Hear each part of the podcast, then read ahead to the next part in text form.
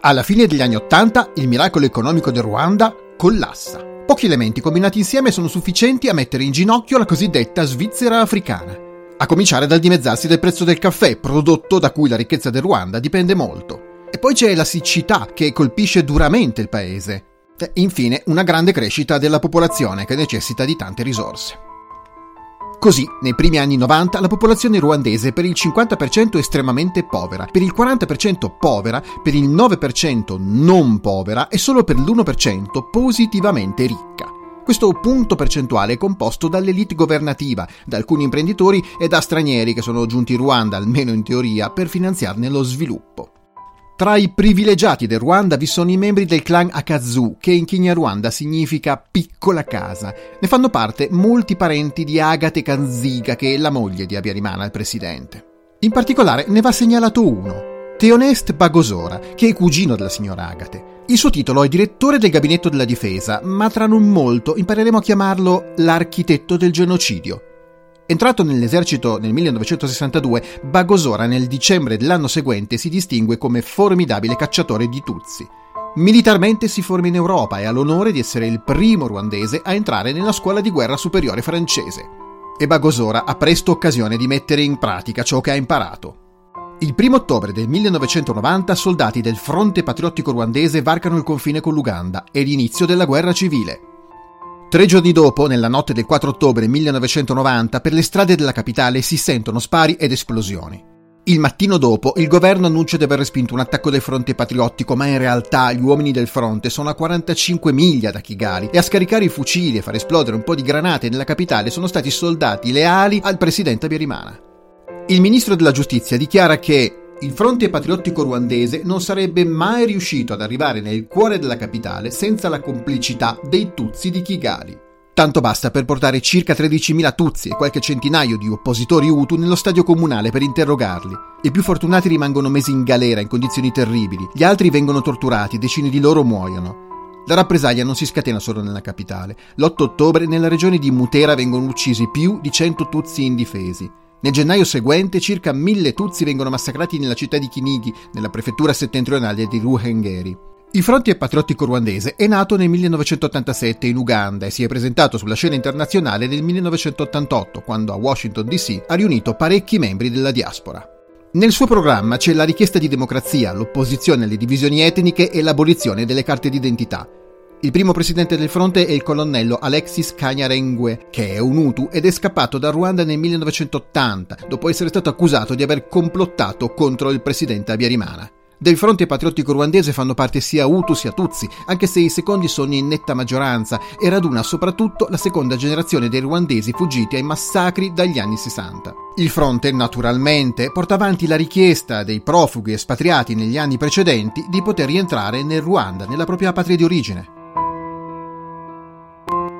L'esito dello scontro armato tra il fronte e l'esercito regolare leale al presidente Abiyarimana è tutt'altro che scontato, perché è vero che da un lato c'è un esercito di professionisti e dall'altro una formazione di ribelli, e però da un punto di vista militare il fronte patriottico è molto preparato e soprattutto estremamente motivato. Ma questa non è una partita a due, c'è un terzo importante giocatore.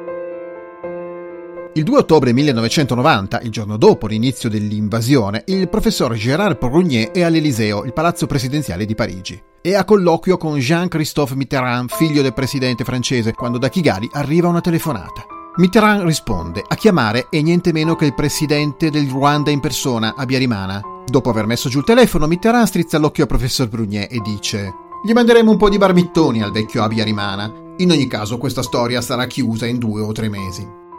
La Francia invia ad Abiyarimana quattro compagnie di 680 soldati, esperti consiglieri militari, mortai da 60, 81 e 120 mm, nonché artiglieria leggera da 105 mm. Il 1991 è l'anno in cui sul fronte politico in Ruanda molte cose si muovono. Abiyarimana concede il multipartitismo, che in sé sembra una cosa buona, ma sembra solo perché tra i 15 partiti che si formano nel giro di pochi mesi c'è anche una formazione apertamente razzista, la Coalizione per la difesa della Repubblica, che è destinata ad avere un ruolo di primo piano sulla scena ruandese.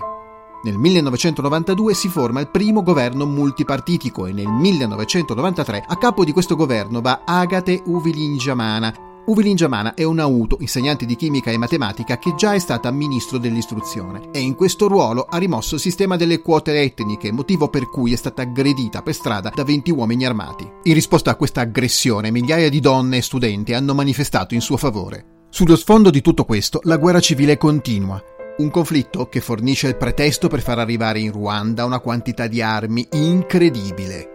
Nonostante la carestia, in tre anni le spese per le forze armate crescono dall'1,6 al 7% del prodotto interno lordo. Contemporaneamente l'esercito nazionale passa da 6.000 a 35.000 effettivi.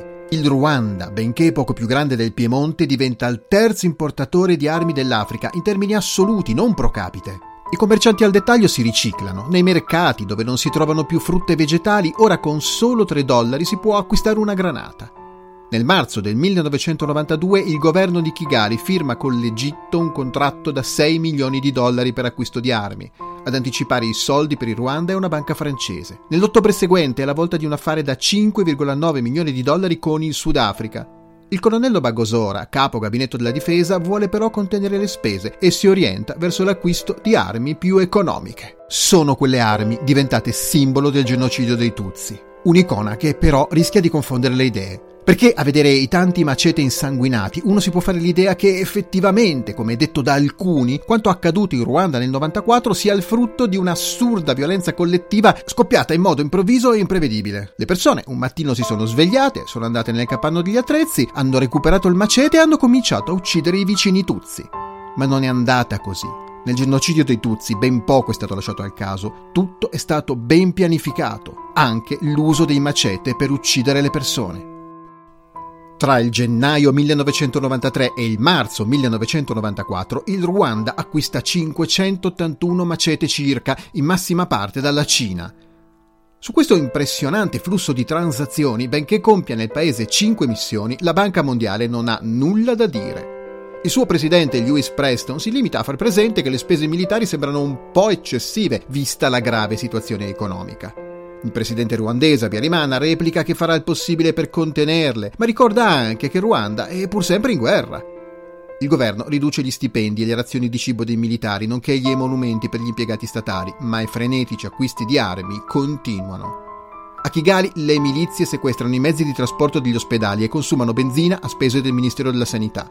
Anche nell'esercito comunque si dimostra spirito di intraprendenza e all'inizio del 1992 alcuni ufficiali estremisti danno vita a una specie di società che in realtà è uno squadrone della morte. Il nome scelto è significativo, Amasasu, cioè proiettili. In breve tempo si diffonde nel paese un gran numero di cosiddetti gruppi di autodifesa, spesso legati a potenti politici locali, ma in alcuni casi direttamente connessi con la stessa Presidenza della Repubblica. Uno dei gruppi più famosi, lo Zero Network, ha come leader tre cugini, un cognato e un nipote di Abiyarimana, nonché il suo segretario personale e il colonnello Bagosora.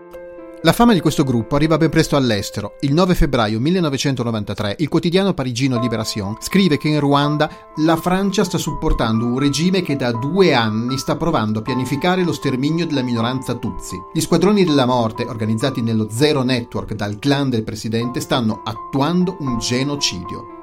E nonostante questa stampa così decisa nel denunciare il fatto, la diplomazia parigina non accusa il colpo e continua a sostenere senza problemi il regime di Kigali. E d'altra parte lo stesso governo ruandese non nasconde questa grande diffusione di armi, ma la spiega così è la conseguenza del criminale attacco a cui il Ruanda è sottoposto da parte del fronte patriottico e per sopravvivere, dice, bisogna essere uniti e pronti a combattere. Non ci sono alternative e chi manifesta il minimo dissenso è un ibizzo, vale a dire un infiltrato, complice del nemico. I Tutsi, a prescindere dalle loro idee sul fronte, vengono così in blocco iscritti a questa seconda categoria e da loro tutti i buoni cittadini devono essere pronti a difendersi con ogni mezzo. A molti giovani ruandesi con l'occasione viene data un'opportunità per uscire dalla disoccupazione. Nell'aprile del 1992 Abiyarimana inaugura la sezione giovanile del suo partito e il nome con cui la battezza è Interahamwe, che in Kinyarwanda significa coloro che attaccano insieme. I ragazzi, che in buona parte provengono da gruppi fanatici di sostenitori di squadre di calcio, cominciano subito a guadagnarsi la paga impegnandosi nella caccia ai Tutsi. Gli Interahamwe costituiscono la prima milizia civile ufficiale e ben presto si organizzano in sezioni in ciascuno dei 146 comuni del paese.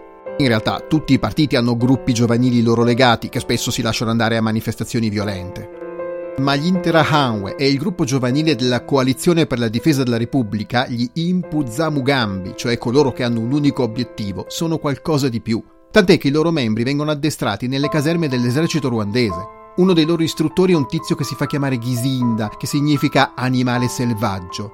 Ma ad addestrarli sono anche raffinati ufficiali dell'esercito francese. Armi e milizie però non sono gli unici ingredienti nel genocidio che si sta preparando ce n'è una non meno micidiale. La stampa. Io sono Daniele Scaglione e questo era il terzo episodio di Istruzioni per un genocidio, il podcast che vorrebbe raccontare il massacro dei Tutsi a 25 anni dall'aprile del 1994.